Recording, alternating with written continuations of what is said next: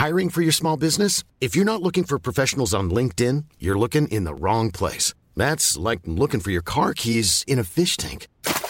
LinkedIn helps you hire professionals you can't find anywhere else, even those who aren't actively searching for a new job but might be open to the perfect role. In a given month, over 70% of LinkedIn users don't even visit other leading job sites. So start looking in the right place. With LinkedIn, you can hire professionals like a professional. Post your free job on linkedin.com slash people today. Millions of people have lost weight with personalized plans from Noom. Like Evan, who can't stand salads and still lost 50 pounds. Salads generally for most people are the easy button, right? For me, that wasn't an option. I never really was a salad guy. That's just not who I am. But Noom worked for me. Get your personalized plan today at Noom.com. Real Noom user compensated to provide their story. In four weeks, the typical Noom user can expect to lose one to two pounds per week. Individual results may vary.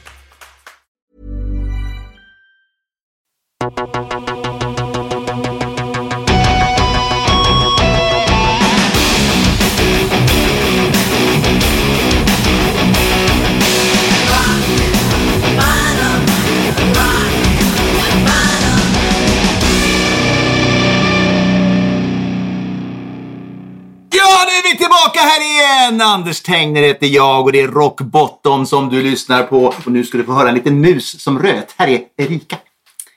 Det där var inte Anders Tegnér, det var Anders Tengner. Det är väldigt viktigt. Det, överhuvudtaget är du ganska anal med att allt ska vara korrekt. Jag är ofta anal. Mm. Ja, jag, jag är lite mer laid back än Ja. vad du är. Erika, hon saknar dessutom efternamn. Det är, det är ganska intressant. Ja, det är väl skitbra. Eftersom jag måste gifta mig när jag ligger så blir det ju jävligt jobbigt annars. Jo, men du, det är Carola och Pluto. Du vet, alltså, den, Tänkte du, tänkte inte plura. nej, ja, Pluto också. Okej. Ja, och idag har vi med oss en, en spännande gäst tycker jag. ja, han har faktiskt ett efternamn. Ja, ett spanskklingande efternamn. Ja. Så jag vet inte om jag ska ta den här introduktionen på spanska. Men nej, den, min skolspanska är så jävla dålig. Ja. Daniel Flores, välkommen. Tack så mycket. Berätta vem du är. Producent. Men början trummis. Gick över till ljudtekniker. Jobbade under Mats Lindfors. Kommer ni ihåg Mats Oh, Lindfors? ja, Oh, ja, han jättetråkigt har att han försvann. Ja. Ja, absolut. Så jobbade med honom ett par Jättetrevlig år. kille verkligen. Ja, fantastisk. Eh, sen sen eh, ungefär tio år tillbaka har jag jobbat som producent. Du vet, som trummis så här, eh, det heter ju hi-hat. Ja. Heter det det för att man ska ha den högt uppe eller kan man även spela en hi-hat fast den är lågt monterad? Ja, det är klart du kan det. Det har inte, det namnet har inte med det att göra. Men det ser inte ut som en hög hatt heller. Det är ju två lock bara. Ja, men- Skyller du det på honom? Nej, jag frågar! Jag tror, att, jag tror jag vet inte fan var namnet kommer ifrån. Jag har aldrig tänkt på det.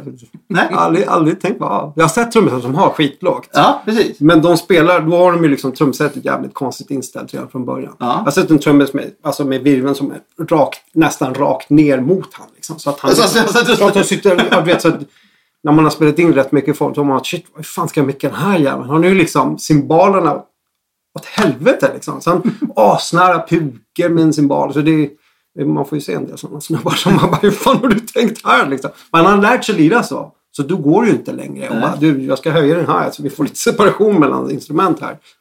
Det går inte så att... Men kan det vara någon som då inte har jobbat i studio förut som du får helt enkelt anpassa lite efter Ja, då? det gör man ju hela tiden. Du får ju alltid när det kommer någon ny snubbe. Speciellt äldre musiker får man ju... Det är bara så här. Gamla, Men de kanske, ändå, de kanske ändå har varit i studion tidigare och fattat att man måste separera pukan och, Ja, och cymbalen. Idag finns det så jävla mycket sköna grejer du kan göra så du kan hjälpa till. Liksom. Men eh, det, du, du får jobba med det. Annars, om, om det, är en, för det, det ligger så mycket muskelminne som trummis också. Så att om du, om du exempelvis har lärt en grej och så är det någon snubbe som bara rubbar det. Då kan det vara så. Speciellt om det är någon som är liksom inte är kanske är studerande musiker. Då är det liksom, då har du fuckat upp hans gig liksom. Jo, men det räcker ju egentligen eh, med att, att någon som spelar på Pearl eller Ludwig får en, en grätschvirvel som har mycket högre sarg. Då kan det ju gå helvete. Ja, alltså vi säger ju anala, precis. Det är kanske dagens, dagens tema, men det, Och så säger ni att, att frontisar, sångare då till exempel, är jobbiga att ha att göra med. Fan, man är Ja. ju mest easy going. Fast trummisar, är, det, det är ni som får flest brudar i bandet, är det inte så? Uh, beror på vilket band du lirar i. jag började lira progressive metal när jag var yngre. så Okej, där det, var kanske bara gäller, det kanske bara gäller dansbanden alltså. Kanske. Jag tror att, jag tror att när mer så här sleaze, sleazebanden har det lite lättare att få ihop det. Liksom. Men Mm. prog metal-band som jag lirade med när jag var yngre, det var inga brudar. Alltså, Det var, det inga brudar där Nej, alltså. men jag tror jag, alltså, när vi var ute och lirade, jag tror jag aldrig jag såg en tjej i publiken. Lite grann som på en Heavy Load-konsert. Jag såg Heavy Load i somras. Ja, ja, ja. Räknas inte jag Måste- som tjej? ja, Jag tror att det är mer ett herrlag som inte räknas som progg. Jag var ju ute och turnerade med dem hela, hela 80-talet och, jag minns att när man kom in backstage där, då var det bara killar där inne och om det var någon tjej där inne så såg hon ut som sina pojkvänner. Alltså det var, det var, det var, det var inte roligt alltså. Jag, tror det var- tänker inte spinna vidare på det här överhuvudtaget. Jag tror att Rush, Rush vad heter han, Geddy Lee sa vid något tillfälle att när vi var ute och turnerade med eh, Mr Big så var det faktiskt första gången vi såg tjejer i de tre, eller de två- tre första raderna. Du vet var Rush. Ja, ja det, det, precis. Man, man tänker, det var inte så många affischer vi hade på och Rush är okej faktiskt. Det kanske Nej. fanns en anledning. Du är expert på någonting som allmänt kallas AOR, eller hur? Ska vi ta vad det är förkortning för först och Det finns främst? så väldigt många eh, varianter. De två vanligaste är väl Adult Oriented Rock Japp. eller Album Oriented Rock. Va? Ja, just det. För- Vad är den sanna utlydelsen av AOR? Album Oriented Rock. Skulle du För, säga? för mig, för, för, för att det andra, det, skapar lite grann, då har du liksom redan sagt det här. Ja, du är inte adult. Du kan inte lyssna på det här liksom. Så för mig, album är det enda rätta sättet att göra som musik. Men, men, men, att du fin, tänker. men, men eh, det är din tolkning, absolut. Jag respekterar Ja. den. Men finns det en riktig tolkning som eh, den som kom på att det här ska vi kalla för AOR? Eh, Det måste nästan finnas någon som kom på det och någon Får- som har en, eh, så att säga, en definition på vad det betyder. Får fråga, fråga Boston-grabbarna om. Är det Bostons fel? Ja, jag vet inte fan, men något, något sånt där band. För det är det är där det kom liksom. Foreigner, Boston, de gjorde ju liksom. Sent ordentligt. 70-tal, tidigt 80 Fast det måste ju varit någon sån där mediagubbe som har kommit på det där för att kunna beskriva det här liksom på något sätt. Men åtminstone så har jag alltid föreställt mig att det har varit album oriented rock. Liksom för att all, det är ju, om du lyssnar på de här gamla AOR-plattorna och de som är lite mer kända och sådär. Det har ju aldrig varit fullständigt hits. Alltså det har aldrig varit tio låtar hits. Det har ju varit liksom kanske en eller två låtar som hade hitpotential. Resten var albumlåtar som passade in i strukturen. Men så är det väl på alla rockband att det är. Nej, är det det? Det Titta har på värre. Your Average Bon Jovi-platta. Det är väl två hits och sen lite fillers liksom. Ja, men mot slutet blev det ju mer och mer alltså, låtskrivande, låtskriva metal. Liksom. Som det Förklara själva genren, alltså hur, hur låter AOR? För någon som Ja. inte känner till det. Vi säger att det sitter en extrem... En, det sitter en där ute som inte vet Ja, vad det är. extreme Ja, men metal-kille som precis. bara, vad är AOR? Alltså, jag skulle nog säga att AR är lättlyssnad hårdrock bara. Egentligen. Fa- Faktiskt en ganska bra definition. Ja, mycket för, det- bra. För jag tycker att AOR ändå hör hemma i hårdrockgenren Oh ja, på något sätt. oh ja. Eh, vi pratar Boston, Ja, Journey, det. Toto är till och med som är Ja, ja, visst. väldigt rockiga i sina Ja, ja, eh, tuffaste ögonblick. Liksom. Ska vi dra, alltså hela hårdrocken, alla genrer, skulle man väl säga att om vi har liksom kyrkbrännarmetal längst bort i ena hörnet så är AOR längst bort i andra hörnet. Ja. Och så sen så här classic Du- heavy metal i mitten. Du har Ungefär fått- så. Ja, Ja, det är en ganska eh, avgrund mellan dessa två. Ja, det kan vi ju säga. precis. ja. Ja, För mig är det ju att den är väldigt välproducerad. Eh, Det är ofta väldigt bra ljud på AR-plattor. Alltså, Mm. Är det det? Ja, Okej. jag tycker det. Alltså, men I alla fall när vi pratar den här klassiska 80-tals AR. Mm, Boston hade inte så bra ljud faktiskt. Det var lite, lite tråkigt ljud. Men, men Toto, Journey ja, var väldigt, var en ljudupplevelse när man Mm. satt och lyssnade i, i, hörlurar. Och sen är det väldigt duktiga musiker. Väldigt Mm. välspelat eh, och så. Det som folk kritiserade det Mm. var väl att det här saknade känsla var det många som sa. Framförallt svenska recensenter när Toto kom att det var så tråkigt och förutsägbart. Allting. Det är det ju inte alls. Det är ju, det- jag tycker det är jättemycket känsla i, år. Jag, så jag tror att den här grejen när, det, när folk börjar kalla det för kostymrock. Tror jag dödar det ganska mycket. Det är liksom ingen som vill ha med det att göra. Vad fan, lyssna på kostymrock. Så det blev en sån pryl utav det här på 90-talet. Att det var fult att digga Toto, fult att digga Journey liksom. Så att, det var ju bra för det var ju branschen tog över och det var ju bra för branschen för det var ju så jävla slätstruket slättstruket ett tag där. Liksom. Du kan ju till och med läsa på vissa jag tror jag läste på Göran Nemans biografi liksom att han bara Åh, karriär, karriär. Sen bara skriver han mot slutet och sen så kom grungen. Och då var det ju liksom mer eller mindre tyst efteråt. Så du kan ju liksom på något sätt så var det bra att det där kom och förstörde lite grann det här. Det blev så jävla slätstruket ett tag. Liksom. Och- är det ett villkor att banden som spelar AOR alltid har en keyboard? Du kan inte vara ett gitarrband och spela AOR, är det så? Alltså de banden som jag har, jag, det finns ju väldigt få AOR-band.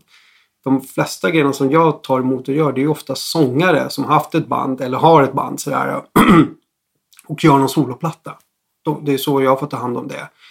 Eh, Men de flesta banden som har keyboardister, de, alltså jag, vet, jag tror inte det är, en, det är ingen viktig grej att de lirar mycket. Så här, det, det är aldrig, om du kollar på Journey så är det ju det är gitarristen som för låtskriveriet ganska mycket. Ja. Liksom. De låtar som har varit störst hit har ju varit från keyboardisten. Men, STK-grej. Det var en, eh, vår redaktionshund här Aha, som vill vara med och tycka till om Ska du om editera bort det där? Ja, man ska inte sitta här och gnälla nu.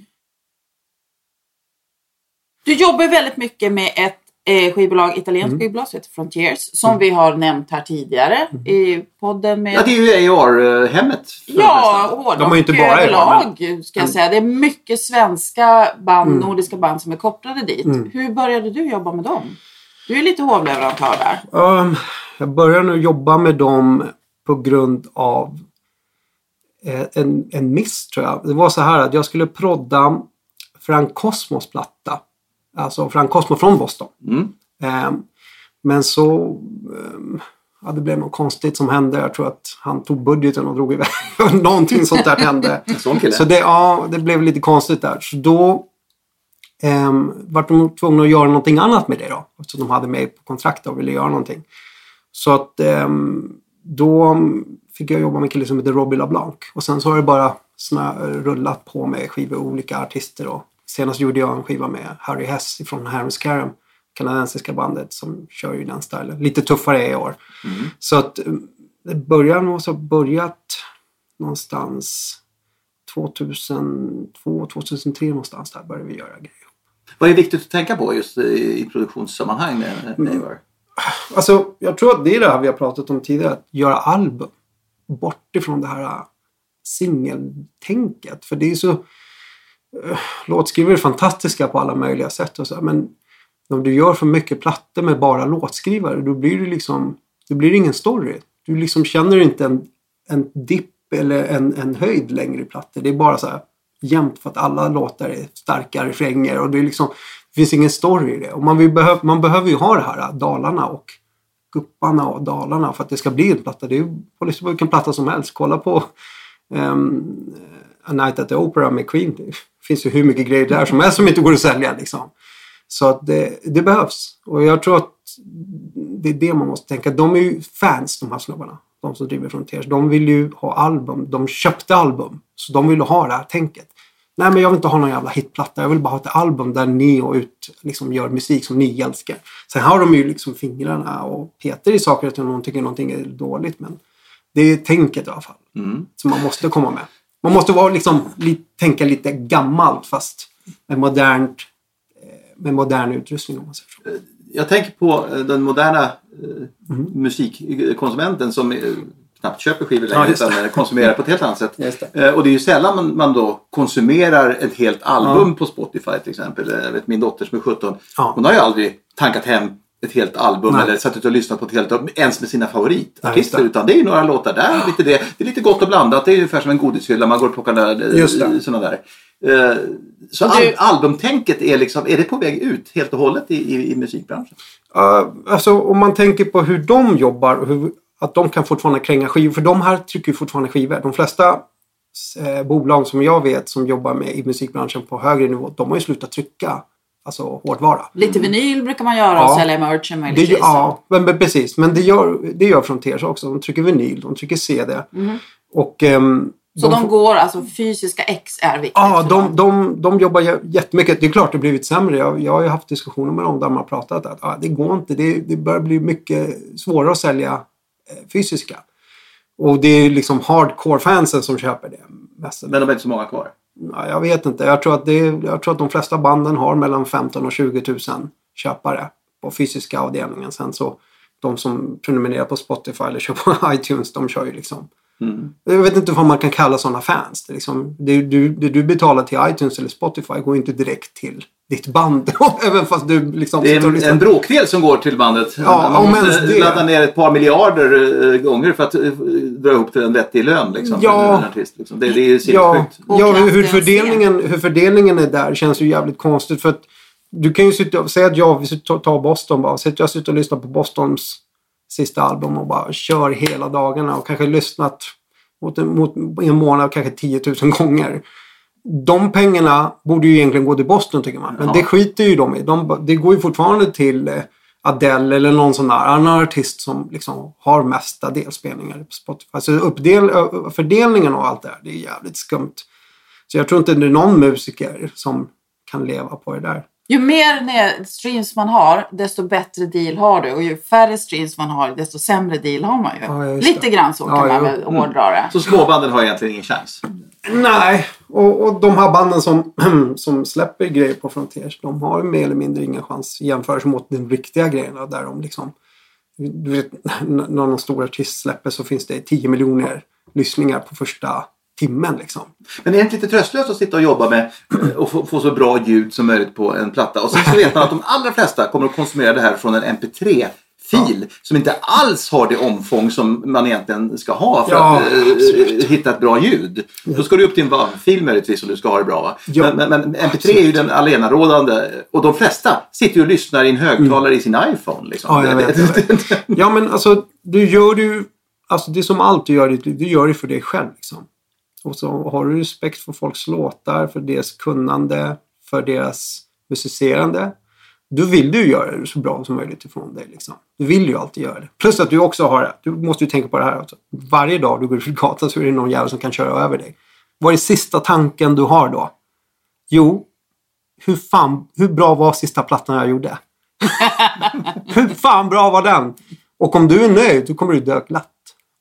Det är ju det du vill känna. Liksom. Du vill ju känna att jag har gjort bra ifrån mig hela tiden. Du kan ju inte alltid garantera det, för det har ju också lite grann med artisten att göra och situationen och när den släpps. Du vet ju timingen när det släpps. Det har ju jätte, jättemycket med det att göra.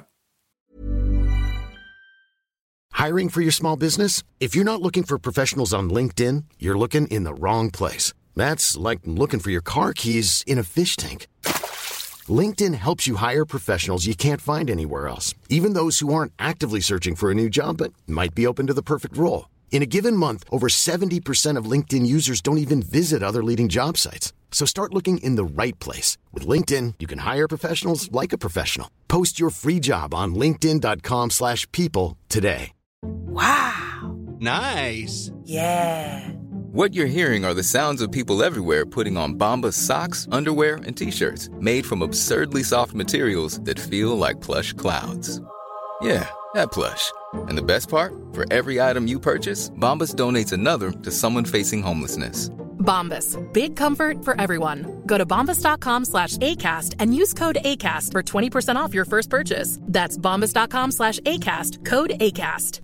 Hey, it's Ryan Reynolds, and I'm here with Keith, co star of my upcoming film, If, only in theaters, May 17th. Do you want to tell people the big news? All right, I'll do it. Sign up now and you'll get unlimited for $15 a month and six months of Paramount Plus Essential Plan on us. Mintmobile.com slash switch. Upfront payment of $45 equivalent to $15 per month. Unlimited over 40 gigabytes per month. Face lower speeds. Videos at 480p. Active Mint customers by 531.24 get six months of Paramount Plus Essential Plan. Auto renews after six months. Offer ends May 31st, 2024. Separate Paramount Plus registration required. Terms and conditions apply if rated PG. Så att eh, du kan inte styra alla grejer. Jag jobbar ju bara med musiken. Så jag kan ju inte liksom... Om jag vet att jag har gjort ett bra jobb och grabbarna vet att vi har gjort ett bra jobb. Då är jag där skitnöjd. Sen om försäljningsavdelningen har misslyckats med sin promotion och liksom, ja, liksom det inte nådde fram. Ja, vad fan. Det är, liksom, det är som att släppa en... Säg att du ligger prog metal. Och så släpper du en, en platta samma månad som Dream Theater släpper sin platta. Du vet ju att ingen kommer ju köpa din platta. Så det har ju lite grann med det att göra. Men sen är plattan sämre för det. Det, det, det, det är det som är... Det får ju lyssnarna liksom upptäcka själv. Och Så, tycka. så det är lite slump. Man ska inte dö samma dag som Freddie Mercury till exempel, som Eric Carr gjorde. Nej, det är dumt. Nej, han fick ju inga rubriker Just alls. Liksom. Vad hemskt. Vad hemskt egentligen. Du har ju faktiskt inte bara gjort eh, musik till band. Du har faktiskt skrivit filmmusik Mm. också. Du och Jesper Strömdahl Ja. som då precis hade hoppat av In Flames numera Ja, återfinns i Syra. Mm. Eh, ni skrev ju musik till en prisbelönt svensk familjefilm, Isdraken, som mina barn älskade. Vad kul. Ka- kanske lite för att, för att vi hade jobbat på Okej. precis då Ja, också. Eh, nej, men en fantastisk film tycker jag också. Berätta om det där, det måste ju vara ett helt annat Mm. sätt att tänka. Ja, det var, Och det blev jävligt bra. ja, kul. Ja, Men alltså, jobba med Jeppe var ju för det första askul. Alltid tyckte att det han har Ja. gjort är svinbra. Han är en fantastisk musiker tycker jag. Mm, Fantastisk människa och rolig att jobba med. Ja, absolut. Otroligt kul att jobba med. Men ehm, så att han ringde mig. Han ville ha, han hade grejen att jag jobbade med samma management som han höll på att samarbeta med. Så det, och det var under Magnus Söderqvist om du känner till ja, honom. ja. Mm. Han hade ett management som heter Catapult Music eh, ihop med Magnus Östervall från gamla Dieselförlaget. Så de hade satt ihop någonting och jag jobbade med dem. Och eh, Jeppe kontaktade dem och frågade om de eh, hade någon kille som jobbar med stråkar. Och jag har lite sån utbildning. Jag har, jag har pluggat med en kille från Juilliard. Eh, eh, stråkarrangemang och blåsarrangemang. För att vara trummis så är det lite speciellt sådär. Men det var jävligt kul att göra. Så då ville de ha, eller han ville ha någon som kunde arrangera stråkar och liksom jobba med allt sånt där. Så jag hoppade på det och sen så blev vi vänner på vägen. Sen, eh, filmen var rätt jobbig att göra. Jag tror vi gjorde 95 minuter musik och det som hamnade på filmen var tror jag 29 minuter. Ja. så det var otroligt, otroligt enerverande att jobba med det. Se så många, jag tror jag såg tre klipp på det också. Första klippet var liksom, ja fan vad schysst, det här kommer bli bra. Andra klippet var bara så, nej vad gör ni? Och sen tredje klippet var bara så, okej, kill your darlings, gör vad ni vill liksom. De fick ju liksom, man, man får verkligen släppa. Det, det är inte som att göra en platta för då med platta kan du bestämma lite grann Okej, okay, okej nu har jag gjort min grej, jag skickar bara skivan, nu får ni tycka det här liksom. Men med film är det så jävla många som ska igenom och tycka. Liksom. Och folk här är ju också lite rädda för musik för, i film. Liksom. De vill ju, jag tror att det, jag tror att det är, folk vill ha stumfilm egentligen. men, men liksom, de vill Det låter ju. Men jag tycker det är jättetråkigt att titta Ja. på filmer som saknar filmmusik. Jag Ja, jag tycker, det, blir, jag tycker det blir astråkigt när de här konstnärliga filmerna med to- tomma, Ja, jag vet. tysta, långa sekvenser. Man Jag bara vet, sitter där. Kom igen. Ja, det är är shit när det blir bra alltså. Ja, jag vet. Jag vet. Det, är, det är därför fanta- det är fantastiskt med amerikansk film. För de låter ju sina musiker verkligen vandra och bara kör. Här är det bara att lägga på grejer. Liksom. Och det är ingen bråk om vem, vem som lägger sig först. Liksom. Där är musiken. Det är ju musik som skapar tårar. Det är musik som skapar glädje. Det är ju inte en ljudeffekt. Nej. Du har aldrig hört liksom så här, vå- okej, vågor kan skapa en känsla. Men det är ju liksom den slutmässiga känslan. Den kommer alltid vara musicerande till bild. Vad skulle Star Wars och James Bond vara utan musik? Ja, ja, ja. Liksom? Ja, Hajen, kolla på, Psycho. ja, ja, ja, så det, det är otroligt viktigt. Hur, hur, hur, hur, eh, men jag tror att svensk filmindustri är lite rädd för just att ha för mycket musik. Speciellt för pump, eh, pumping musik. Liksom. Jag tror Så här första- tog de då in en, en, en så här, metallsnubbe Ja, ja, och men- en Jarlsson. Ja, det... det- var ju ganska vågat bara det får man Ja, ja, säga. ja, men alltså jag tror att Jeppe kom in med de grejerna som var eh, lätta. Du vet, här, melodierna och det här. Han har ju lite så här... ehm, han har någon li, lite så här fornnordiskt i sig när han skriver grejer. Mm. Liksom, det känns väldigt svenskt. Även fast det är metal och liksom. Det, finns, det, Det känns finns väldigt stort svenskt. eh, svensk vemod. Ja, ja, ja. Han, det, det, det är skitball att jobba med det. Men så, så när du lägger på de här stråken så blir det jävligt ballt ihop. Liksom. Det funkade verkligen med honom. Jag, jag tror vi kommer jobba mer, mer ihop i framtiden. Faktiskt. Det hoppas jag också. Har ditt sätt att jobba har det förändrats sen du blev pappa som blev ganska nyligen? Det är så, det är så nytt. Så att, ja. Du tänker ju... Var det Pampers eller Libro? Jag, jag tror att Pampers funkar inte lika bra. Alltså. Libro är bättre, eller hur? Ja. Alltså jag vet inte vad det är, men min, min son han verkligen... Det är bara... Det är liksom, när de är så små, då har du, det är ingen fast. liksom. Nej, Så det är den där liksom- krämiga Ja. konsistensen som vi tycker så mycket Alltså om. nu har vi kört två avsnitt i rad där du pratar om bajs, Anders. Jag tänkte ju mer så här. Ja, ja, ja, Sätt ja. att jobba! Would you like mustard with that? Det, som, det som händer ju bara, det är liksom, du vill ju... Du vill ju jag är ju jag är 45 nu, så att jag, jag vill ju vara hemma. Liksom. Jag vill ju känna att jag... Han känner igen mig. Och, liksom, jag har så mycket polare så när, när de ser sina barn så barnen bara står och skriker. Vem fan är du? Liksom, för att han har varit på turné eller varit borta så mycket. Vet. det, det, det har jag alltid känt liksom att ja, så fort jag blir pappa så behöver jag vara hemma mer. Så jag är mycket mer hemma nu och tar sporadiska jobb med. Det jag behöver göra liksom. Och Mm. Sånt som jag tycker är kul. Ja, Det är ditt första barn. Mitt första barn faktiskt. Så du väntade, du var alltså 44 eller 45? Ja, 45, 44, 45 ja. Jag blir 45 Okej. år. Jag var 40 när jag fick barn första gången. men så det är nice. Det, det funkar ju liksom. Ja, det, det, det funkar jättebra. Men grejen är att det känns mer... Jag planerade aldrig, men jag kände mer att liksom så här, fan, nu, nu har jag ekonomi, nu har jag liksom... Tid. kan- ja, du kan tid. ta tid och lämna eh, över allting annat. Skita i det. Ja. Och nu ska jag ägna åt min son. Och det är jättebra. Men framförallt kanske att man har en liten grund att stå på. Att man känner nu har jag byggt min grund, jag har byggt min karriär. Jag, jag måste inte vara ute och jaga lika Nej, nej, tänk dig så mycket dumheter du har samlat på dig som du kan lära honom. Absolut. mycket. Då gör, ni, gör inte ni sånt fortfarande? Ja, men alltså det, det, det, känns mer som...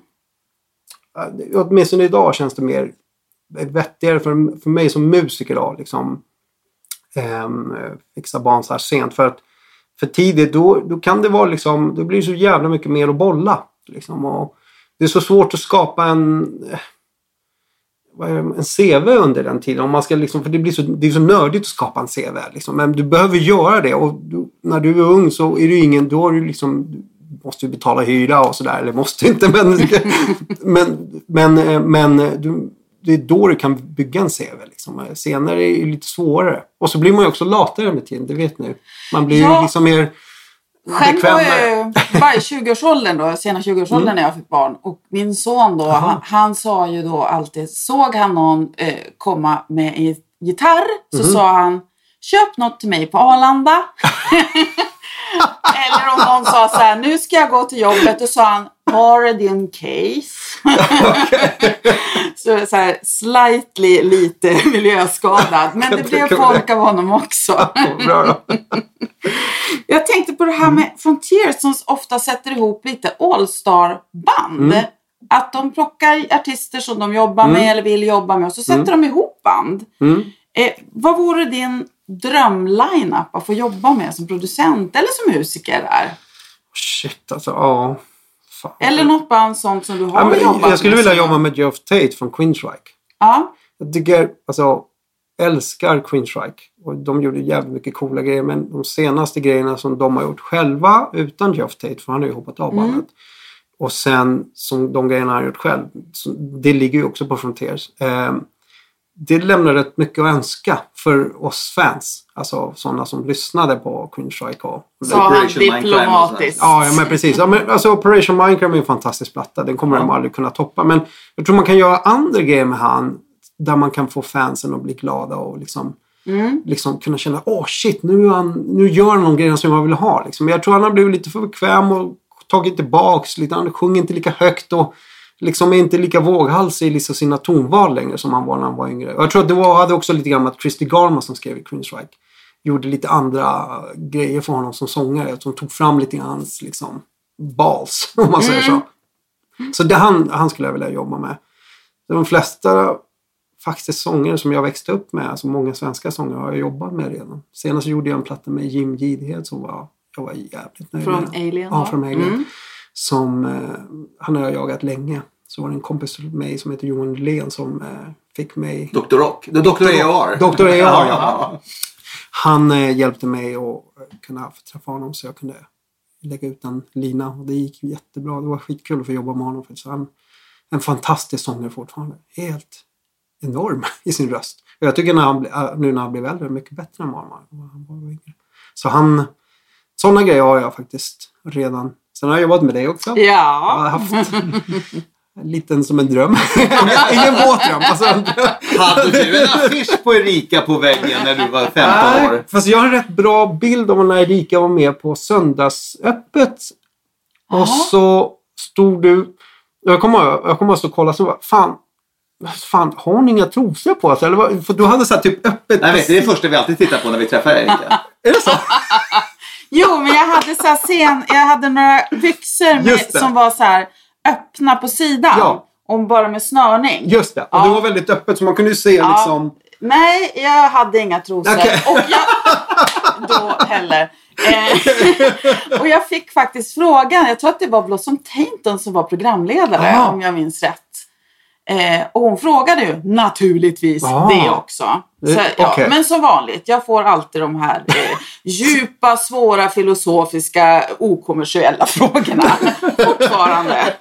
Men den, den bilden har jag. Sen har jag alltid tyckt de här plattorna var så jävla bra gjorda. Liksom. Ja. Erikas plattor var liksom... Jag, jag tycker att dina plattor var liksom... Under den tiden när de kom var det ju liksom... Det var så här. Här är svensk hårdrock i sitt bästa och esse. Och jag kommer när du jobbade med Benny Jansson på gitarr. Jag jobbade med Benny Jansson Mm. Just ganska det. länge. Så att... ehm, jag fick ju liksom insyn i vad ni gjorde. Så. Det, var, det var jävligt spännande att se hur ni kunde få ihop de där plattorna att låta som amerikanska plattor på den tiden. Liksom. Mm. Jag tror det är det jag har, att jag fortfarande... Jag älskar att uppträda, jättekul. Men det Ja. Mm. bästa jag vet är att vara i studion. Och kanske därför att jag har haft förmånen att få jobba Mm. med så mycket bra musiker, producenter och se någonting växa fram. Så Mm. tycker jag fortfarande att det är liksom höjdpunkten. Ja, de plattorna är fantastiska faktiskt. Jag, jag, jag gillar allt du gör. Tack. Vi- Enhag han satt ju och spelade trummor till Open Your Heart. Då, då, var han ju naken i studion. När han, spelade. han, satt, han satt ju naken och spelade trummor. Det är en klassiker. Liksom. Och, det är en bild som väldigt många fans tycker är kul att ha för ögonen. Eh, hade du trosor på dig när du sjöng i din studio? Eh, nej, och jag brukar också, det vet ju du också Daniel, att jag står ju barfota och sjunger. Ja. Inte på scen, men jag står alltid barfota i studion. Det är någon, någon liten grej jag har, att jag vill liksom känna golvet. Och, och jag faktiskt la ut det på Facebook för ett tag sedan också när jag var i studion nu senast. Så, så står jag barfota och naturligtvis då ljudtekniker Alex, tack så jävla mycket, tog bild på det och la ut det också. Att jag Bara står fötterna? barfota. Bara på fötterna? Nej, det, fanns, Okej. det finns en, en riktigt ful bild när jag sjunger också. Och så sen på mina fötter. Fan, att, nej, men jag, måste, jag, jag vet inte, jag vill känna golvet liksom. Hur ställer du dig inför det faktum att en av de, de riktiga galjonsfigurerna inom AOR Mm. det kom en solplatta nu efter många, många år. Steve Perry. Ja, det är ju Eh, fantastiskt. Det är ju fantastiskt att han gör det. det är ju, jag vet inte ifall du hjälper några av oss som jobbar med det här. Alltså vi är lite yng, eller, eh, yngre och eh, vi är lite mer obskyra producenter och band. Men jag tror det är jävligt bra framförallt för han. För fan, vet att inte få sjunga på över tio år eller vad fan hur länge han höll sig. Det är helt sjukt. Och det har man ju lite grann på hans röst också. Han låter ju inte helt som han gjorde. Och varför har han haft så långt uppehåll kanske vi ska röra vid då också. Ja, alltså jag har faktiskt Nej. ingen insyn i det. Jag har ingen aning. Jag tror, att det har eh, med, jag tror att det har med familj att göra. Att han vill liksom bara, jag vill ta hand om Jag, familjen. jag tycker fortfarande det låter bra. Jag har hört en Ja, ja, två ja, låtar det, det, det låter ju jättebra. Ja, men det är, mer, mer, lite mer country än vad det är i år. Skulle jag nästan säga. Mer såhär singer-songwriter. Lite grann som Bon Jovi gjorde. Det blev lite, Ja, nästan men lite precis. country-rock. Ja, ja, men precis. Men han har ju Ingen- någonting magiskt i sin röst. som Ja, bara- ja, ja, ja, liksom. Alltså det, det går inte att komma ifrån. Och så fort han bara liksom håller ut en lång ton. Och bara, Ja, vad snyggt. Ja, nej, det är bara så jävla jag bra. får lite ståpäls för att Ja, tänka ja. på det. Ja, men så, det är skitbra att han gör det. Framförallt för sig själv ska man ju alltid göra det. Jag tror att det är musiker som inte får hålla på med musik. Det tror jag de mest... Ja, det går inte att jobba med sådana människor. Liksom, vet, alltid få jobba med andras musik men aldrig få skriva sitt eget. Det är ju alltså, det är förstörande. Jag vet ju själv hur det är. Själadödande. Ja, men för att du, det är liksom det är där du slipper gå hos psykolog. liksom, det är där du kan skriva ner dina memoarer och dina berättelser. Liksom. Så för mig är det också skitviktigt. Men, men eh, absolut, att han kommer tillbaka är fantastiskt. Om vi då ska röra oss Mm. från eh, något riktigt bra, den här fantastiska rösten, Mm. till någonting åt andra hållet, det vill säga skämslåten. Skäms du för någonting som du gillar?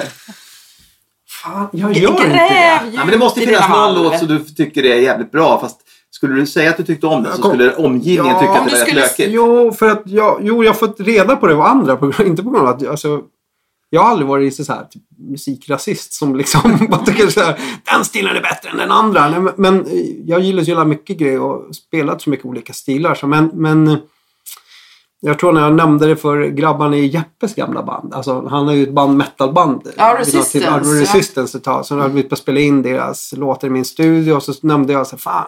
Jag tycker Backstreet Boys, The Shape of My Heart är bra. Och då kunde man höra liksom sushorna i rummet. Oh, what? Det blev helt tyst. Och Holy fuck, vad sa du? det, det, ja, den har jag förstått, det är min skämslåt. Ja, Ja, det får vi ju verkligen godta. vi kan säga så här. Du har väldigt många flickor som en gång i tiden var 12-13 år och älskade den i gott sällskap. Ja, jag gjorde det. Jag ska hem och skämmas. Jag lovar.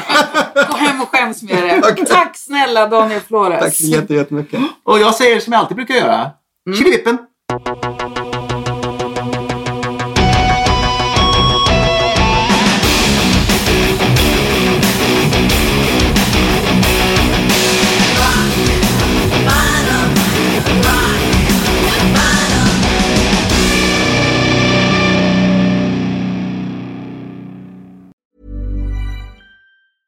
Even when we're on a budget, we still deserve nice things. Quince is a place to scoop up stunning high-end goods for 50 to 80% less than similar brands. They have buttery soft cashmere sweaters starting at $50, luxurious Italian leather bags, and so much more. Plus, Quince only works with factories that use safe, ethical, and responsible manufacturing. Get the high-end goods you'll love without the high price tag with Quince. Go to quince.com slash style for free shipping and 365-day returns. Imagine the softest sheets you've ever felt. Now imagine them getting even softer over time. That's what you'll feel with Bowl and Branch's organic cotton sheets. In a recent customer survey, 96% replied that Bowl and Branch sheets get softer with every wash. Start getting your best night's sleep in these sheets that get softer and softer for years to come. Try their sheets with a 30-night guarantee. Plus, get 15% off your first order at bowlandbranch.com. Code BUTTERY. Exclusions apply. See site for details.